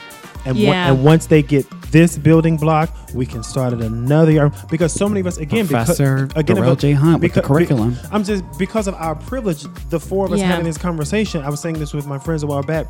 The conversations that we're having, it's rooted in privilege yeah it's steeped in privilege. Like one of my classmates um, when I was in school, he was like, "I don't." Somebody pissed him off. I don't play that shit. I'm a G. I don't. I, I don't get down there. I will fuck some shit up. I said, "Sir, you're not a G. You ain't gangster. You just left the registrar to check on your audit to make sure you're gonna fucking graduate on time. you're not a G. You sit at a different place of privilege. You got a bank account, you got a credit card, you like you're living on campus. You know where you're gonna, you're gonna sleep every night. You know, while many many kids like I just read an article about CUNY students here in New York. Many of them deal with homelessness. When a friend Yeah. of, a friend of mine, her name is Stacey Rose. She's an amazing playwright. She sent me an article where she was in grad school at NYU, and it talked about the number of students at NYU that were homeless. Yeah. because they Mm-hmm. could only afford tuition. So they took showers in their friend's dorm. They slept in Washington Yeah. Park. Mm-hmm. They ate where they could and stuff like you know. So mm-hmm. Yeah. Mm-hmm. that's why I was actually like, what is that hope rooted in? Yeah. And it's weird And- because how yeah. do they? It's, it's like how can we expect them to succeed knowing that they're probably going to come out of likely going to come out of college in debt It's because setting- yeah. I was completely fucked when I graduated and had to start paying. But but listen, Yeah. let's back up. Mhm. Before you graduate, yeah, what the fuck are you eating Monday? yeah. That's what I'm talking about. Like Yeah. people who Where like said- yeah. yeah people like I I I was I went to, I was a non-traditional student. I went to school at 25. That's when I started Mm-hmm. college. Um and I because you had class during the day, rehearsal for the plays and everything at night. I couldn't work a job. I had to go back home, live with my mm-hmm. mom, and there were literally some days where I only ate because my professors gave me money, or I had to. I performed at something for a department, and there was like a banquet situation stuff like that. So I I know specifically what it's like for people to talk about graduation with a certain level of optimism. Mm-hmm. Where I was like, shit, I'm trying to learn these lines, and my fucking stomach is growling. Mm. So that's where I am. As even with all the privilege that I have today, um, I normally try to remember that I'm privileged or that I know. Like when I moved to New York, eh, there were a group of people that graduated from my school, or other artists that I had worked with, or people that I had networked with through my professors that helped take care of me. I always tip my hat to people who have that story. I moved to New York with a duffel bag and five hundred dollars. That's me. I would not have been able to make it. that's I me. honestly, I, I would hear have that. gone back home if I didn't have like people tell me like you gonna make it here. Like one of my friends, Zanya, um, when I first moved here, she was like, "Let's go out." We chit chatted, we talked. She slid me like sixty dollars, and she gave me a Metro card for the week. So I could I could get back and forth to auditions. I could get back and forth to job I have interviews. so many similar And- stories to that. Yeah, Yeah. So so that that's why I was asking Yeah. like, what what is that? Hope You're so right. I and uh, this is definitely this is five percent of high school students I'm talking about. This Mm-hmm. Yeah. is like this is the this is n- n- absolutely not a solution to a macro level problem at all. This is like this is this is one student at a high school Yeah. that could get this kind of thing. This is one student. Yeah, but And- again- and So- that- yeah, But, but Yeah, I just wanna- that goes back to what I was saying Yeah. Mm-hmm. when my friend's brother asked, "What do we do?" I said, "Don't get tired in doing the right Yeah. thing. Don't get tired in writing that letter for that one student." Yeah, So right, keep right. You know, going. just like just like the Damn. little the, the little boy Jordan in Yeah. the, the viral clips where the little gay boy where he slaps the shit out of the bully. You know what I'm saying? Yeah. Like Yeah. that's that's one kid who decided to stand up. He needs all the fucking support he, He can, can get. get. Yeah. I, I fought every week at the court in my neighborhood. I never fought at school because I was not about to have my mama call to the school and she had to get off work and lose some Yeah. money because I was fighting. Oh, so yeah. I, I normally figure that out. But I grew up fighting all the time. I was tall, skinny, effeminate. You know, what I'm saying? I, I had to struggle to like keep up and wear the right shoes and the right clothes. And it, you know, so that's why I was asking that. But specifically, again, don't. I can't say it enough. Just don't get tired. Mm-hmm. Like keep on fighting. All right, Daryl. Darrell. I keep calling you Daryl. I'm sorry. Darrell. Darrell. okay. Darrell. I'm sorry. It's okay. It's just that Slow buzz. we gotta. meet me. Um, here's a question I've been trying to ask for like ten minutes. Um, what do you do when? Because I feel there's a quote, and you well, you probably know this quote by heart. Um, but I'm gonna first kind of say what the experience is, and then you'll know what quote I'm talking about. It says that when you are a minority and you're learning about the truth of the country and how it's oppressed you and things in your past where you thought that maybe you were in the wrong and then you realize that you actually were the victim you the more knowledge you get about the truth because you're talking about learning learning learning there's anger that comes with that mm-hmm. what do you do with that anger You don't internalize it. because the quote is uh, to be black and woke in america is to That was Baldwin. He said, Baldwin, he yeah. said he said to be aware and He said to be aware of the things that are going on around you as a black person in America means you were almost always enraged. Yes. What mm-hmm. education and information does, it keeps you from internalizing it and making you feel inferior. Like when Ball, to continue on Baldwin, mm-hmm. he said, I don't know. He said, I'm not a nigger. He said, y'all, white folk, y'all invented it because you needed a nigger. So the categor- the categorization of race was invented by powerful Europeans Yes. Social remove construct. right to remove the cognitive dissonance in their brain mm-hmm. as they looked at African human beings being sold as cattle. Right. So what you do is you take that information and you say, I did not do anything to earn mm-hmm. this type of treatment. So what education does, it mm-hmm. allows you to look at things through you don't look through a glass darkly. You say, "Oh, that's what it was. They wanted they wanted free labor. They Capitalism. so so they went and took a group of people. But ultimately you don't break down because you don't internalize it. Right. Yes, it you might get mad for a few days, just like people I'm a cancer. It's never a few days. Just like when, just, just like when people talk about certain movies. Oh, I can't watch movies that are rooted in segregation. I can't watch slave movies. you need to to learn. honey, it happened. It happened. like, like, I mean, there are some things that I don't ever want to see in a film or on stage. I don't ever want to see a woman raped or abused in a film. That can be implied. so that you're can be not done- watching Handmaid's Tale. I've, I've actually never watched. I'm not a big TV person, but there are some things I don't want to see. Mm-hmm. Like like in in The Help, I love Oh. I love how they showed Octavia uh, Spencer. Butler? Oh. uh, uh, is it Butler? One is Wait, a am sci-fi. I thinking about one is Spencer. the author one one is is a the Octavia actor? Spencer, actor. Spencer. Shoot. in the scene. Don't My get my bad. podcast Right. canceled. in the in the scene where she was uh she got fired because she made the pie with the shit in it. She was talking to about lives on the phone and she leaned against the wall and she slid down the wall as her husband came in screaming and they cut away from it. That's enough for me. I don't want to see a woman getting beat or worn out or raped in a film. That's just me. I don't believe in censorship, but I'm not gonna pay to see that in a movie. Yeah, and I know film. what I can and can't take. Uh, because after I saw When They See Us, I wasn't able to finish that. I I had I mean my court I was with Courtney. She was sitting, I was cooking, and she was watching it. We had my laptop and we were just watching it.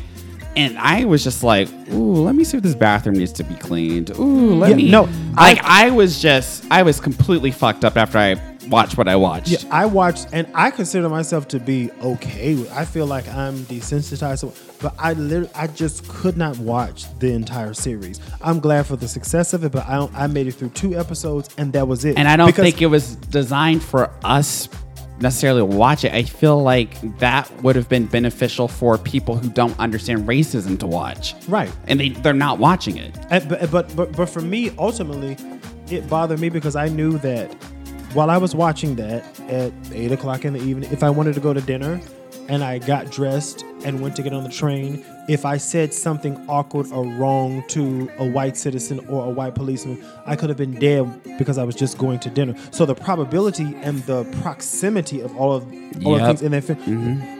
I could see if that happened 40 years ago and everything's been great since then. No, but it's not the it's case. recent. You know, so even even with my suggestion of education, don't internalize things.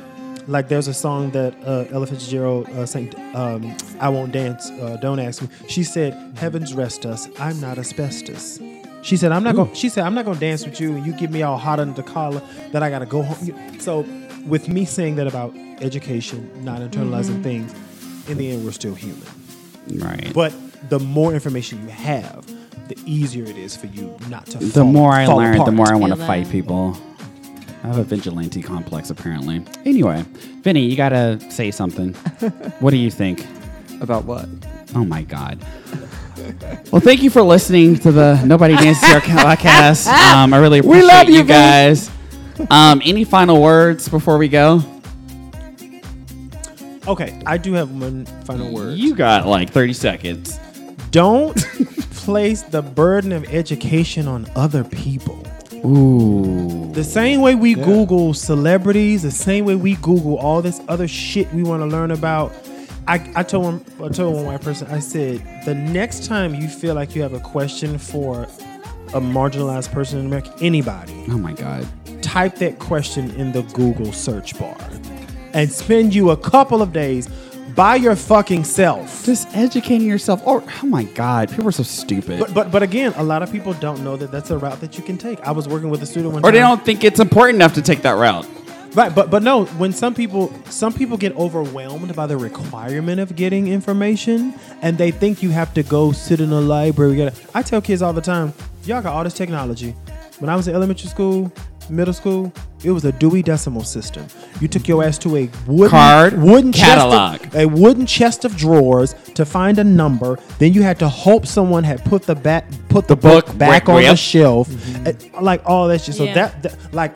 Nobody nowadays is Yeah. combing through microfiche. You can you can find like a uh, sophomore college student who's YouTubing about this, like in their Yeah. dorm room, and like you can learn Yeah. a lot from that. Yeah. In lectures and Yeah. shit. yeah, this, Absolutely. Just like Oh yeah, and like yeah, Yeah. but like also just like young like young people. And then people, YouTube is so great because people who have access to stuff that was like recorded that you could only see if you had like the VHS Yeah. tape of shit, they mm-hmm. have Yeah. put it on YouTube. So there's really no excuse for not having the knowledge. Like you literally can get the true history of America on any subject. yeah, there, I I'll rephrase it. There, I won't say that. I don't know if I want to use the word excuse, like because I understand how people lack the skill set of like. I research. get what you're sure. saying, Oh, but I don't sure. think You that. know- I think people don't think that. It's hard to wait. Vinny said this to me once because I was like complaining to him about some shit I was going through. Uh, you said that a, a fish swimming in water doesn't know it's Doesn't- in yeah. water. Yeah, so oh yeah, that's true. yeah. He's wise. He ain't saying Yeah. shit on this Mhm. podcast, Yeah. but he's wise, you guys. Um, They're building. and up. when he said that to me, I was like, "Well, he smokes a little," but uh, well, that might be it. He's just smiling. But uh when he said it to me, it was like, you know what? If and this is a hard pill to swallow, but if a person has been raised with a very specific view of the world, Mm-hmm. and if we take into account that racism is taught, okay? which it is. if I can't take a moment to see how they can think that their actions were okay or not see anything wrong with what they're doing, then for my own mental health, it doesn't really, it's not going to sit well with me. Like, I have to, like, if someone did something, like, let's say someone made like a black joke um, in front of me and I got angry from it. Mm-hmm. Well, that person probably thought, oh, well, Quentin's here and I want to be funny in front of the group. Or, like, there's just a lot of. Just because a person does something that's racist doesn't necessarily mean that they're trying to use their Oh, their privilege or their position in life to destroy me. Because Right. That's, every little that's insensitivity. right, right. Because every little thing, it's just like, wait, why would you do that? Why would you do that? And in, in my head, I'm like, it's not like they're trying, they're out to get me or anything like that. But it feels like I'm dealing with a lot of uh, they should know better and they don't type of situations. You have to explain that to them. Yes. Yes. And that is exhausting. It It is is exhausting. But, Yeah. but, sometimes you have to spend that energy. And people know things as they know them. Like I put a post up about it's a black woman in Georgia and she last year got she who was the person from Georgia that just died that died in, in Gingrich? I, I don't know who the fuck it was.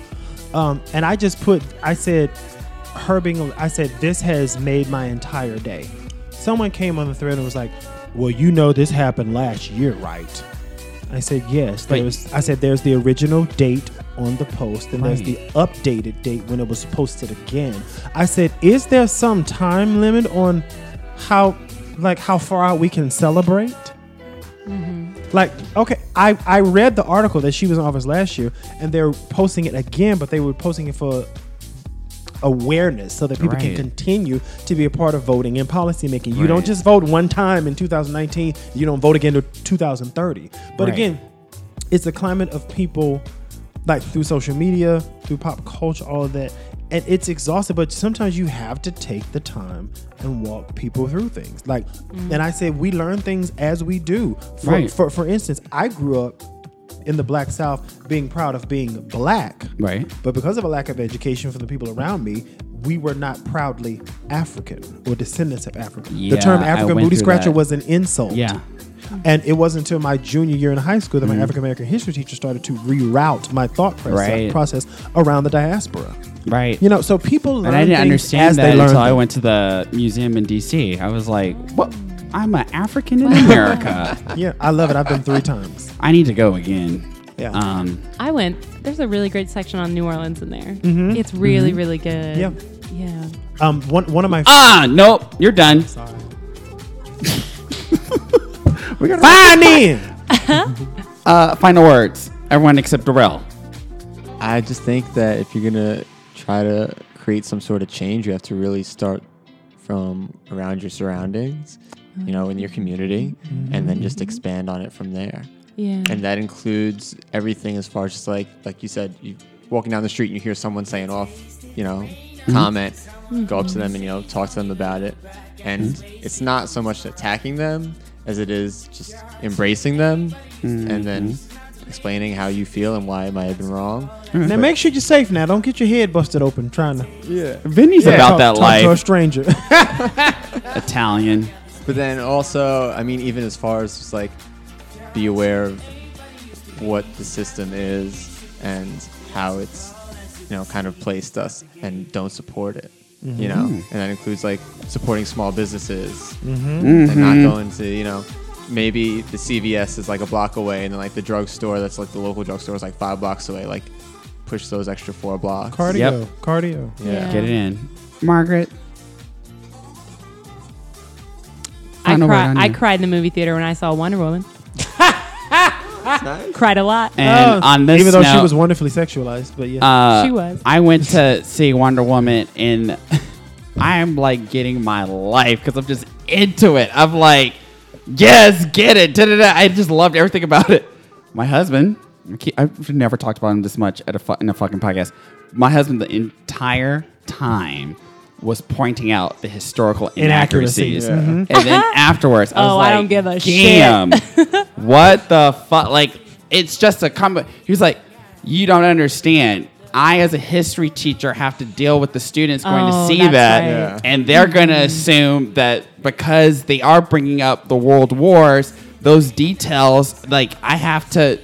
I'm just like, okay, but that's what you signed up for. That's a good point. I'm Yeah. gonna I'm gonna check I'm gonna check myself because that is a good point. Yeah. Young No, people will see it. And think but that. again, Guillaume, don't wear, don't die while you're doing the right thing. yeah. Yeah. Why were her thighs out so much in the winter?